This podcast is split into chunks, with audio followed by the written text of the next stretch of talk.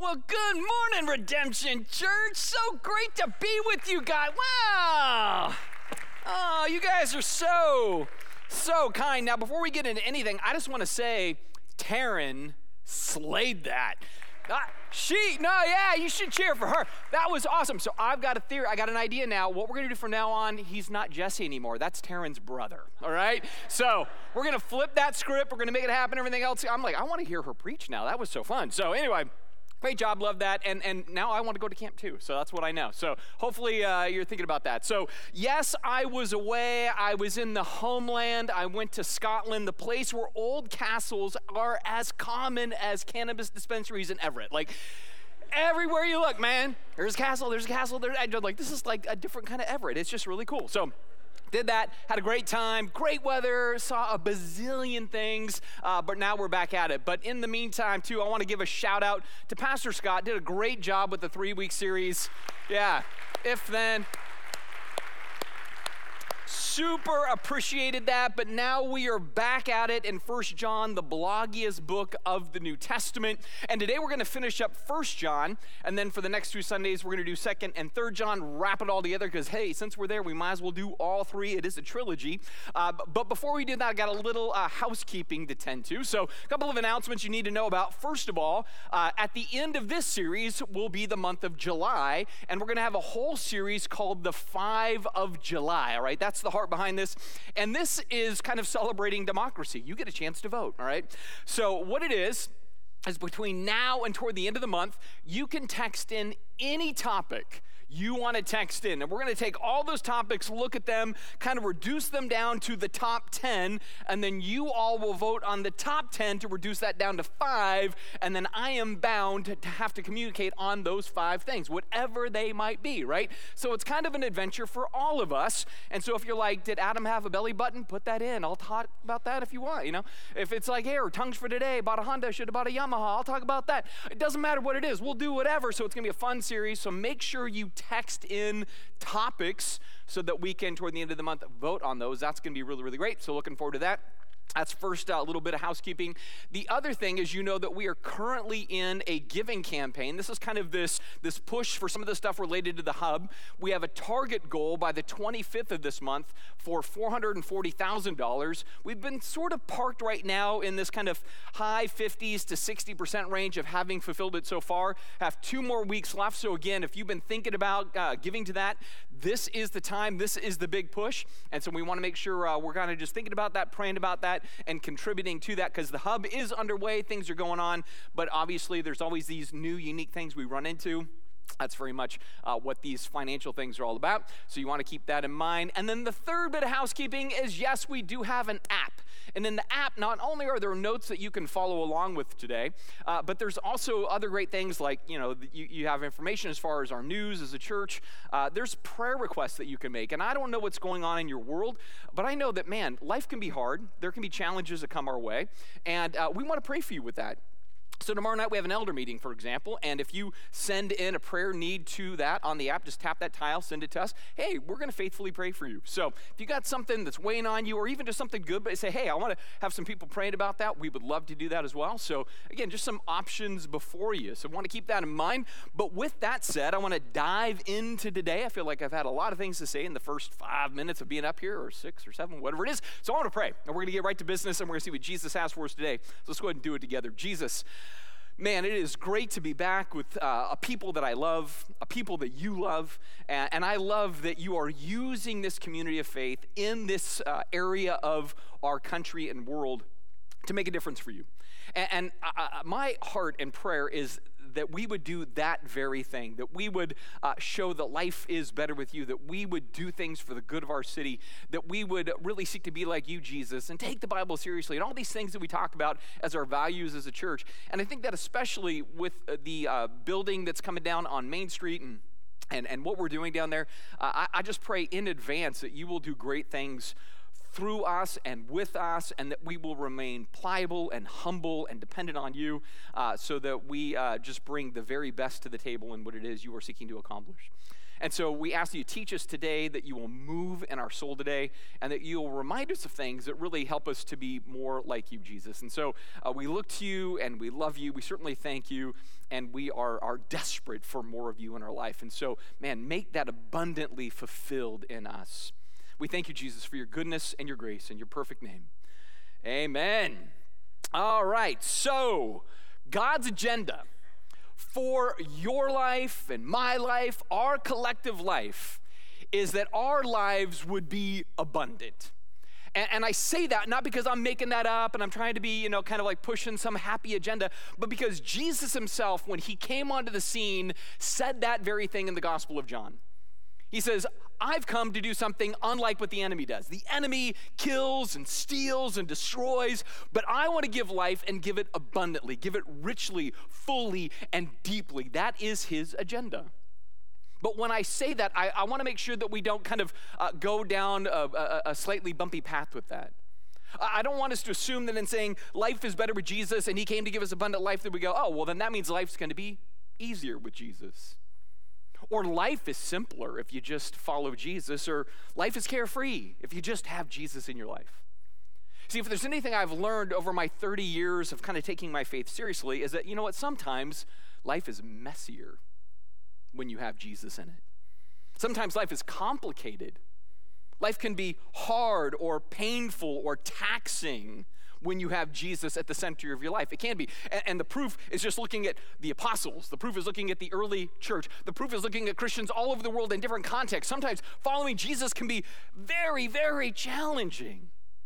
And yet, still at the core, I believe ultimately that life is better with Jesus because Jesus is the essence of fully alive life. And that's why John makes such a big deal about this, right? Like, if you were to distill down John's focus, he's, man, I'm about God and Jesus bringing life. You look at the Gospel of John over 40 times, he's life, life, life, life. And 1 John, uh, 12 times, he's talking about life. And if the John of the gospel and letters is the same John that wrote Revelation, which we're not sure, but if it is, you see even there, he's talking about a book of life, a tree of life, a river of life. So the theme is pretty profound. It is why, then, again, as a church, we say life is better with Jesus because it's fuller, it's richer, it's completed in Him. And so, as John is ending the body of his letter, he just doubles down on that one last time in verses 11 through 12.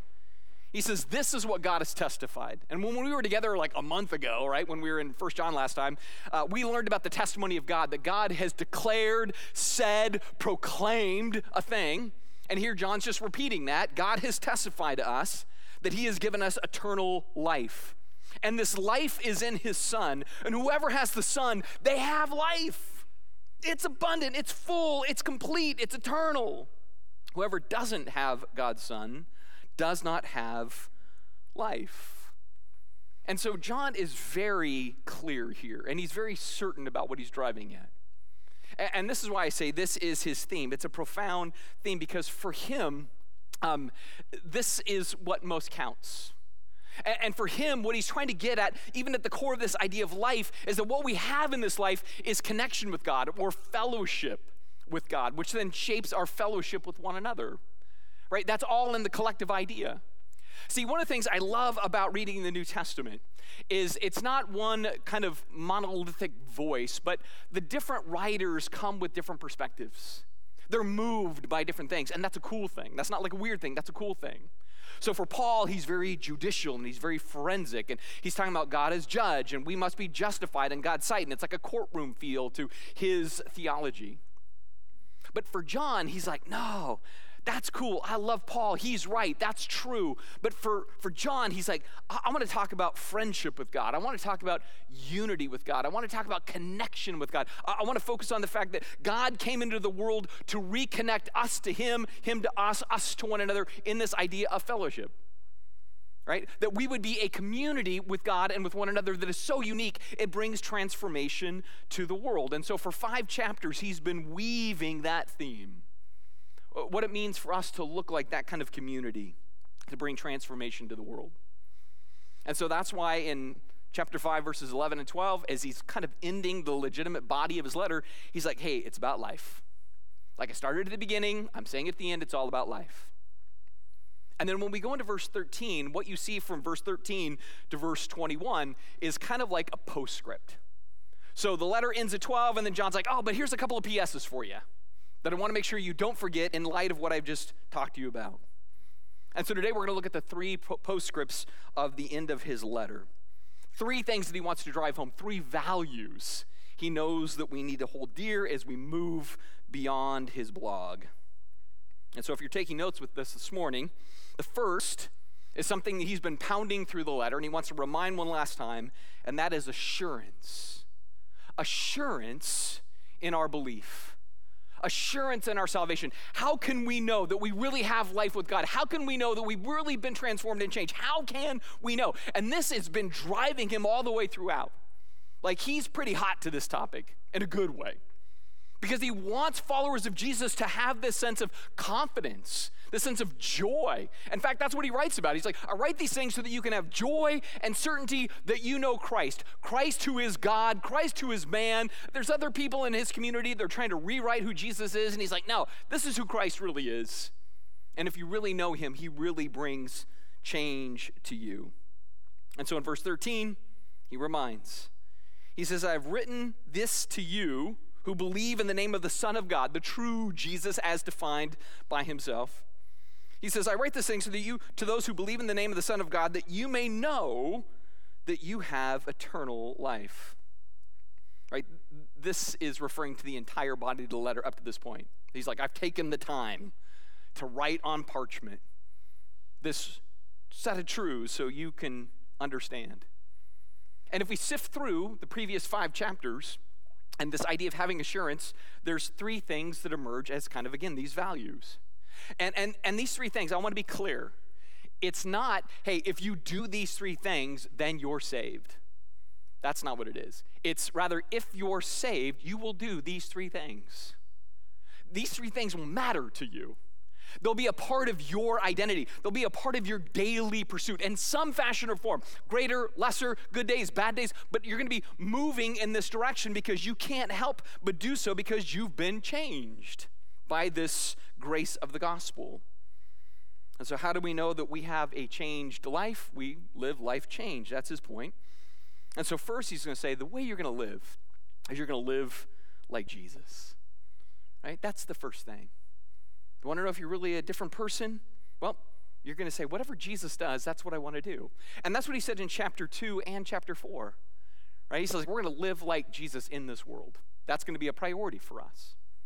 And, and when I think about this, um, I, I think about that what would Jesus do thing, right? Like the bracelet, the bumper sticker, the keychain, the t shirt, the headband, whatever. There was all this WWJD. And I remember at first I'm like, oh, this is kind of a weird, sticky Christian thing. But then I'm like, this is genius, actually. It really is. I mean, imagine if the lens of our life every day was asking ourselves that question. Well, what would Jesus do when I'm driving on the 405 and somebody's stupid in a car in front of me? I'm sure he wouldn't do that thing we want to do, right? Or, or what would I do in this work circumstance where people are infighting? What would Jesus have me do there? What would Jesus protest? What would Jesus boycott? What would Jesus stand against? What would Jesus stand for? Who would Jesus hang out with? Who would Jesus warn? Right? How would Jesus love? Right? That idea of what would Jesus do, I, I think John would say, grab onto that and run with that. Because that's a great way to assess all the things of life. So, like when you're in your marriage and you start to feel like, man, the salsa level's rising between the two of you, there's friction growing, what would Jesus do right now? That's a really helpful tool. You're in some epic battle with your kid, right? It's a showdown of authority. Well, what would Jesus do? Right? Again, it doesn't mean that we're always going to come to the exact same answer in every single way, but but man, that is a helpful lens for the way that we do life. And so John would say, "Hey man, that's the first way you know that you care about trying to think in terms of living life like Jesus." The second thing John would say, as far as how we can have assurance, is that we love like God. And this was a major theme, right? Chapter 2, chapter 3, chapter 4. Three times John goes way out of his way to talk about love. And, his point is real simple God is love. And if the God of love, who is the very essence of that, has touched you with his love, then you can't help but love what God loves. And, so, in that sense, when we're thinking about, okay, what does it mean to have assurance? It means, man, I value the deepest value of God. And I value that so deeply, I want to make sure I'm going out of my way to share that and show that with the people around me. In fact, John even doubles down on that. He's like, hey, if we can't manage to love the people we can see, how can we then really say we love the God that we can't see? Love becomes the evidence and proof of a transformed and changed life. And I get it because, again, if I'm saying I love God and God says, well, I command you to love your neighbor, even love your enemy, I go, man, that's hard, but because I so love you, I, I want to do this thing and love them, even the most difficult of them even the ones that are most taxing, or even the ones that are hurtful to me sometimes, or don't care for me, or would love to see my life go off the rails. Like, I still want to love those people because I love you and you love me, and that's what it means for me to show that I love you. And so that is a sense of assurance. But then the third proof is that we learn in the Spirit. And John talked about this as well in chapter 2 and chapter 4. He says, Hey, man, the people that are truly changed by Jesus, truly saved, they don't have need of a teacher because they have the Holy Spirit who can teach them everything. Now, I know that's a little wonky because you're like, Whoa, so I don't need any teachers. Teachers are bad now. No, the New Testament affirms teachers are good. Jesus was a teacher. John was a teacher. The apostles were teachers. You have pastors and, and, and scholars and writers and bloggers and podcasters and all these things that are teachers in life. Those are good things. But his point is there's something deeply embedded into the authentically changed person where the Spirit resonates stuff in us where we go, man, I, I, I, want more of this, more of Him. I want to be more of what He wants me to be. And I'm learning from the Spirit as He guides and teaches and unleashes things in my life. That's kind of the heart behind this whole concept here. And, and, and so, those three things, right? Living like Jesus, loving like God, learning in the Spirit, those are sort of the evidences. Now, with that, here's what I want to be clear about. Um, we're not all going to do those perfectly. And my fear sometimes with this is we go, oh, if I'm not nailing it all the time, then am I really saved? Do I really know Jesus? Eh, maybe I got to get saved again, or maybe I was never saved to begin with. And we have all these giant questions. Here's what I'd say if, if all three of those things you go, I don't care, then maybe you should have a conversation with God, right? Like maybe you should be like, I don't know if I've been changed. But what I find in my own life is that sometimes all three of those, man, it's like that. It's firing. I love it. I'm doing it. I'm chasing that. But other times there's dry seasons, man. Other times it's, it can be hard. Or, or maybe some of those I'm doing better than others, right? So um, I'm, I, I'm trying to love like God, but I'm not always living like Jesus. Or I'm learning from the Spirit, but I'm not always loving like God. Like there can be these times where some are weaker and some are stronger, but I think the, the trajectory is what matters. If my heart is that these things would be true, then in my estimation, that's proof that God is working in me. I'm growing, I'm adapting, I'm being slowly transformed because if there's anything I know, it's that Christian growth, it's, it's not like your grass week one after fertilizing, right? Where you're like, I gotta mow that every two days. It's not like that. Christian growth is like, is like a redwood. It's slow, it's a ring a year, right? Has different challenges at different times. Sometimes it's drought, sometimes it's wind, sometimes it's winter, sometimes it's summer. Like that is true to Christian growth. But the more we're just saying, hey, but I'm still in this, this trend of wanting to be these three things, well, that's how we can have assurance. From this assurance, then, Paul talks about, or not Paul, but John rather, talks about prayer. And in this, he talks about prayer in faithfulness. That's where he's going to move into in this little postscript. Now, when I got to this section, I was trying to struggle with how do I title this particular point, right? I, I, titled it Prayer and Faithfulness, but just as easily I could have titled it Faithfulness and Prayer, or Praying for Faithfulness, or Praying Faithfully, or Faith Filled Prayer, all these different options because, I'm like, well, I'm not sure exactly the angle John's taking, right? So I'm like, well, I'm going to go with this one because that's the closest I can get, right? But in John's context, he's, he's, he's talking about something that has a nuance to it when it comes to prayer. And so in his post credit scenes, he says this in verse 14. He says, We are confident when it comes to prayer that he hears us, right? We're confident that he hears us whenever we ask for anything according to his will. And since we know he hears us when we make our requests, then we also know that he will give us whatever we ask. Now, this is very reminiscent of what we saw back in chapter 3, verse 21, when he said, Dear friends, if we don't feel guilty, we can come to God with bold confidence. And we will receive from him whatever we ask because we obey him and do the things that please him. Now, eh, you might recall when we were back in chapter 3, I, I talked about this verse and I was very open. Uh, like, that's my jam. I love to be open with you and go, this is kind of a hard verse for me. This is a challenging one. And now John kind of says it again in a different way. And it's kind of challenging because we have him saying, like, hey, it's a blank check. Whatever we ask, we're going to get. And, and then you look at that blank check and you go, but I've asked for some things. And it wasn't like that I could cash that check. Like our experience kind of is, is challenged by the absolute statement that John's making here.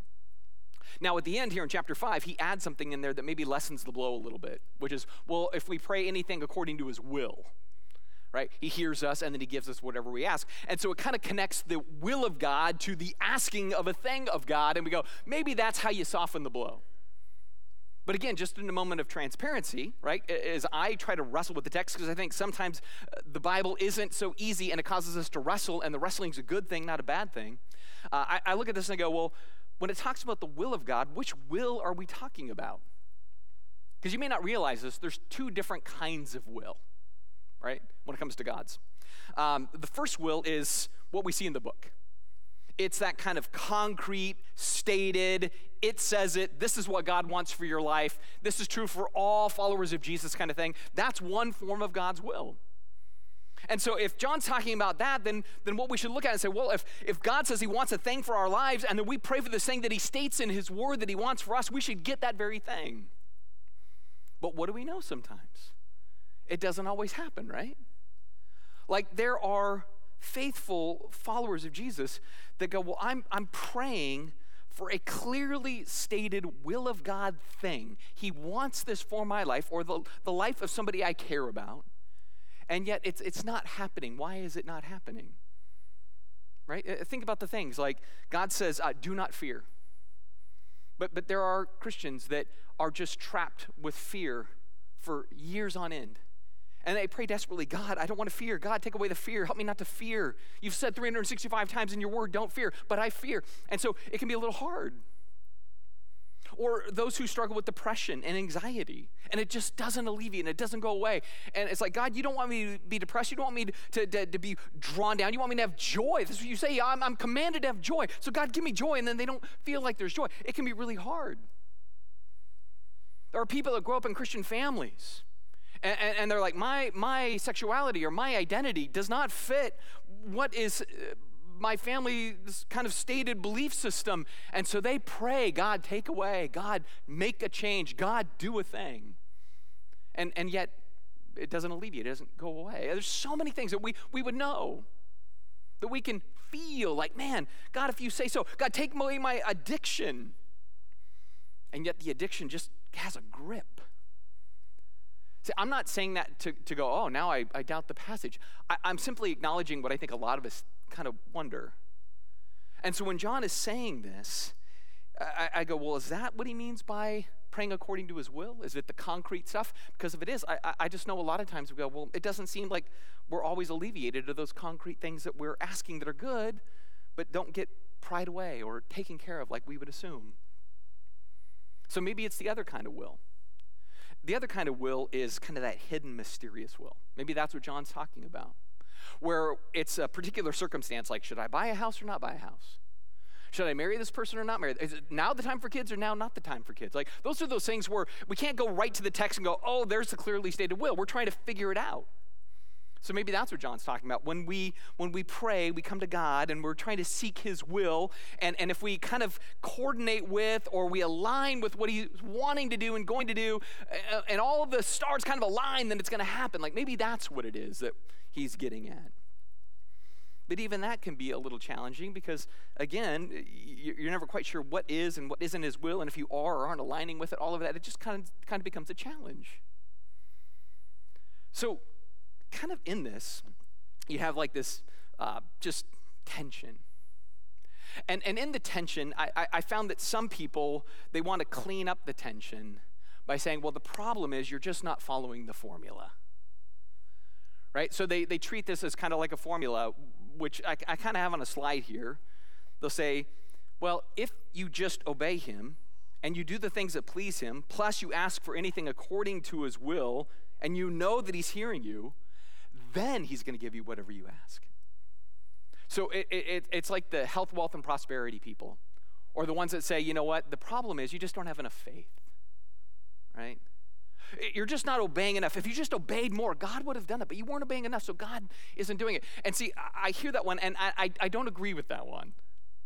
Right? And I don't agree with it because I, I find so often that it, it, it just it's, it can be discouraging for people where they start to think like, had I just gotten it more right, God would have taken away this thing. God would have given that thing. If I was just more on point, more perfect, I would have turned the magic dial, and God's great pinata in the sky would have been beaten with his divine stick, and all the candy of my blessings would flow from, from this cloud. You know, like, like, like that can be the pressure.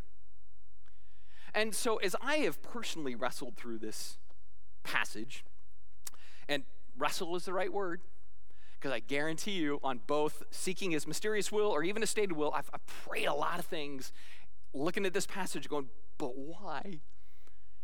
And yet, what I've come to realize that it's a little bit more like uh, the graphic that I've made of a bunch of balls, right, all together swirling these ideas, where, where I think we're supposed to be in tension. I, I, think there's supposed to be this sense where I'm, I'm wrestling with God and I'm wrestling through things and I am obeying Him and I'm seeking to please Him. And I'm all, I am bringing really great requests, I think, sometimes to Him. And I'm trying to understand His will. And I know that He hears me. And it's in that swirling process that also what can happen is God starts to move your thinking more to His thinking. He starts to shape your, your, your wants more to his wants. He starts to give you peace that, you know what, he may not ask what you're asking for, but he's going to do a thing in you that gives you more of what you need than you thought you needed. Right? Like, the, there's a, a shaping that happens in the tension. Uh, there's a sense of rawness that can occur when we're pouring out and asking and maybe not getting the answer that we thought. So it's not always in every way whatever we ask we're going to get, but rather He's going to work in everything, in every way. And somehow in the midst of that, He's going to give us what we, we need, which ultimately is what we really want anyway. Right? Like I think about it with Jesus. Jesus wanted to skip the cross when he was praying, right? He's in the garden. God, if there's any other way, let this cup pass from me. That was that was his request in prayer. Can we skip the cross? And yet, God didn't give him whatever he asked. God gave him what he needed. What does he need at that moment? Strengthening. He sends angels to minister him, to strengthen him, to then rise with resolve and face the cross. See, I, I, I think that wrestling tension that I see in Jesus there is the wrestling tension that we all have, we all should have. And so John says something that sometimes kind of jars us but it reminds us it's about dwelling more than simply requesting, and it's being shaped by not just seeking things. It's wanting the healer, not just the healing, the giver, not just the, the gift. I think there's a song about that. That's what it's about, wanting Him to be present with us. That's really the essence of our prayers. And so John says, Hey, man, pray. But then he brings in a particular thing to pray about in this community that he writes to. He says in verse 16 If you see a fellow believer sinning in a way that does not lead to death, you should pray, and God will give that person life. But there is a sin that leads to death, and I'm not saying you should pray for those who are committing it. All wicked actions or injustices or unrighteousness are sins, but not every sin leads to death. Now, if you're paying attention and you're looking at that and hearing it and reading it, you should do this right now huh? Right? If you're processing it, huh? Right? Because look, look, what he says here. Um, it, it seems that the death here is not biological, it's spiritual.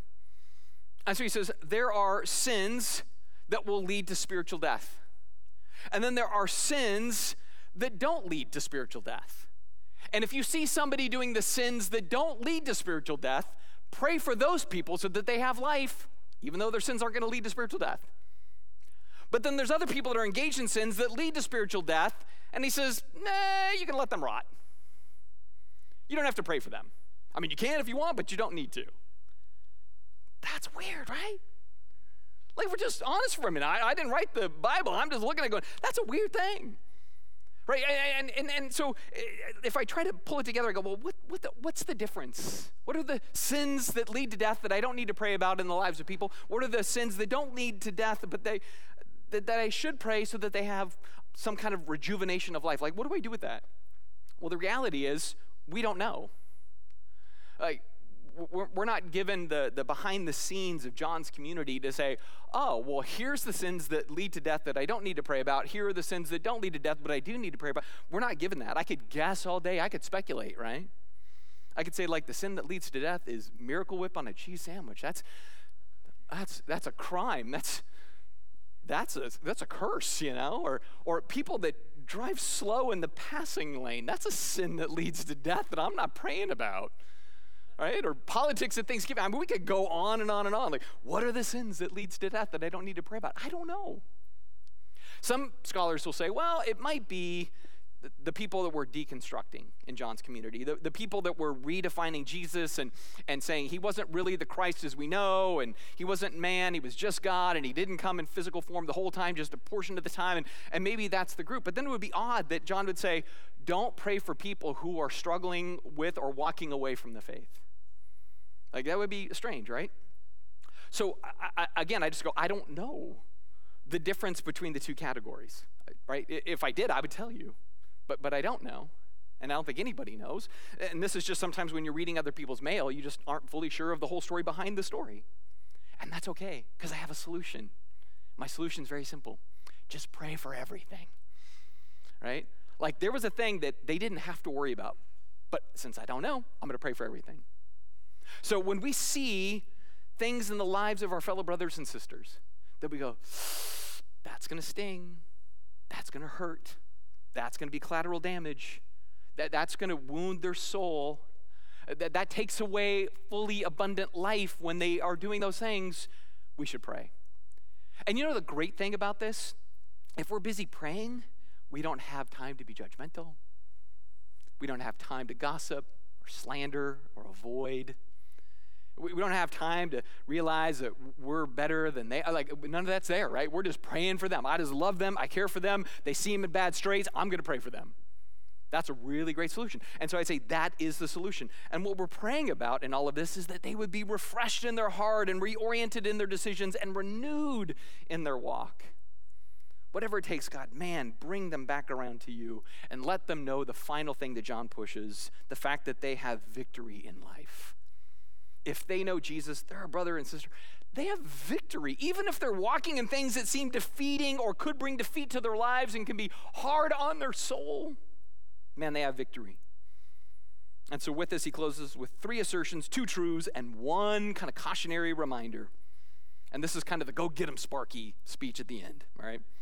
So, assertion number one he says, We know that in verse 18. God's children do not make a practice of sinning, for God's Son holds them securely, and the evil one cannot touch them. That's just, m- memorize that one. When you're feeling beaten down, defeated, you're getting in your own way, right? You're stumbling over your own feet because you're making decisions that, you know, are harmful to you, harmful to others, harmful to God.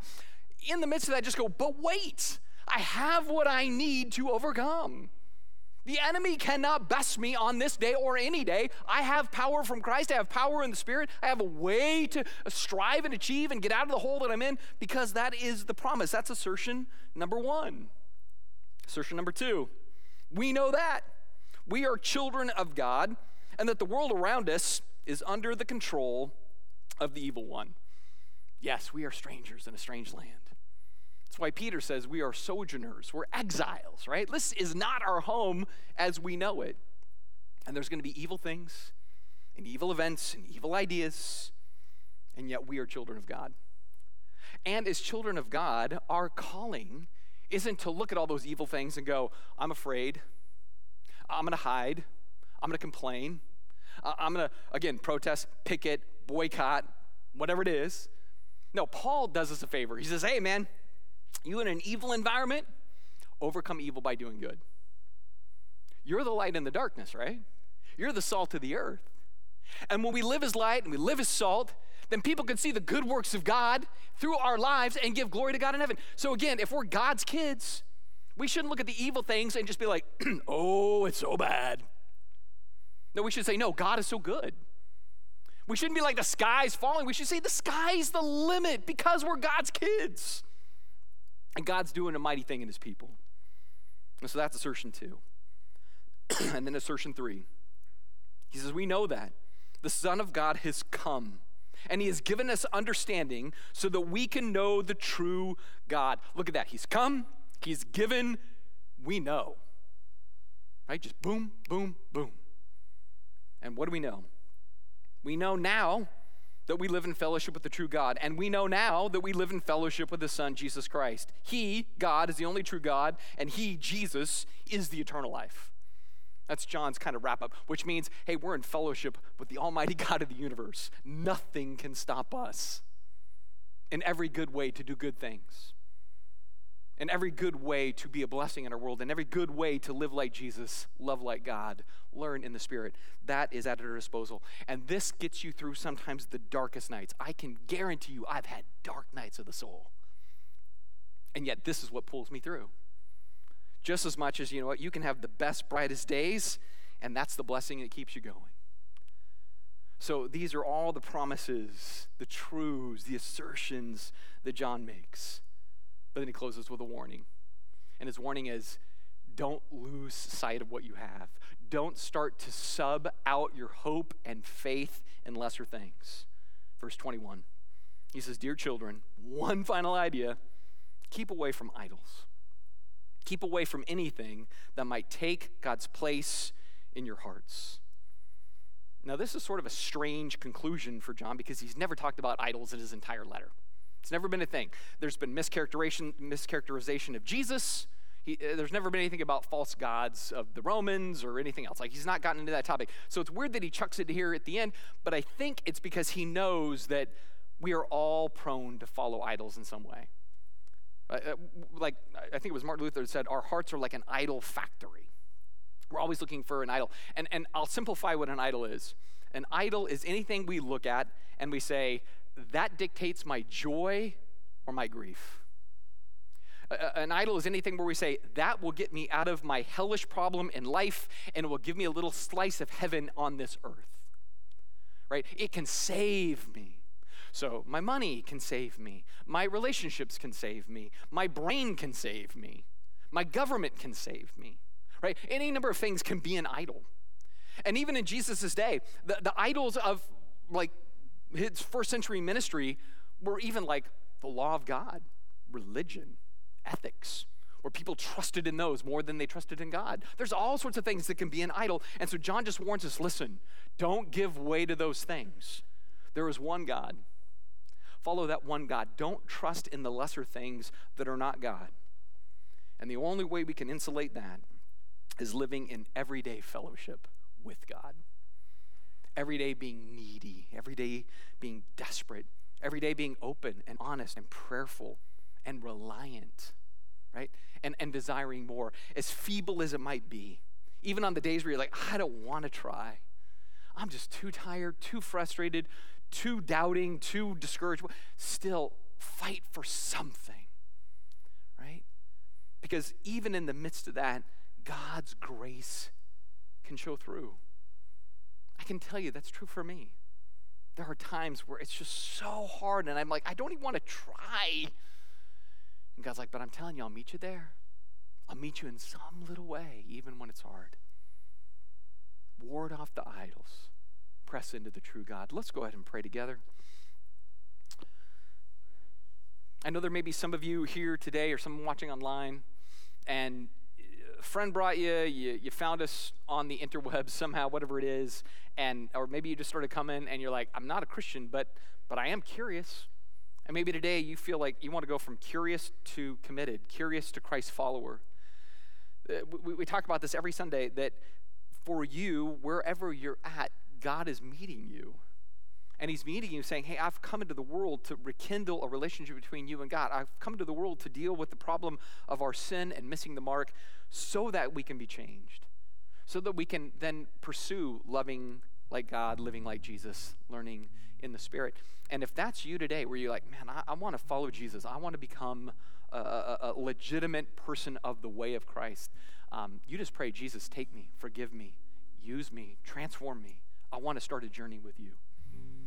And if you make that your personal prayer this morning, we'd love to know. There'll be a number on the screen that you can text to, or there's a our app you can click on and say, Hey, I decided to follow Jesus today. We would love to know that so we can come alongside you, pray for you, encourage you, give you some tools so that you can uh, be on the journey. And for the rest of us, man, I know, Jesus, we come to you, and we know that life is hard, life is challenging. But we also know that it is rewarding when we live it in and for you, even on the hardest days you secure us and stabilize us and give us what we need. And so we thank you for that. We thank you for you. And we thank you that you are working in us. We praise you this day, Jesus, in your good name.